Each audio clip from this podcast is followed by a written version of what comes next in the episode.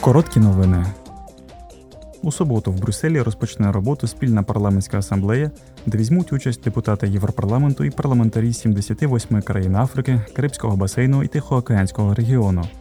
На порядку денному стоять такі питання: енергетичний перехід, зміна клімату, реформа Ради безпеки ООН та гуманітарна ситуація в низці країн. Асамблея завершить роботу в середу.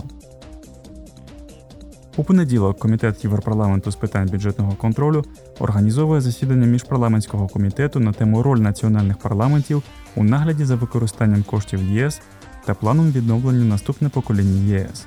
Здійснення нагляду за бюджетними витратами має першорядне значення для парламентів, щоб забезпечувати ефективне та раціональне використання державних коштів, а також виявляти потенційні зловживання і запобігати їм. Метою зустрічі є обмін думками з національними парламентами стосовно використання спільного досвіду та найкращих практик. Комітет Європарламенту у закордонних справах у вівторок проводить засідання міжпарламентського комітету на тему просування розширення ЄС 20 років з прийняття Солонікської декларації.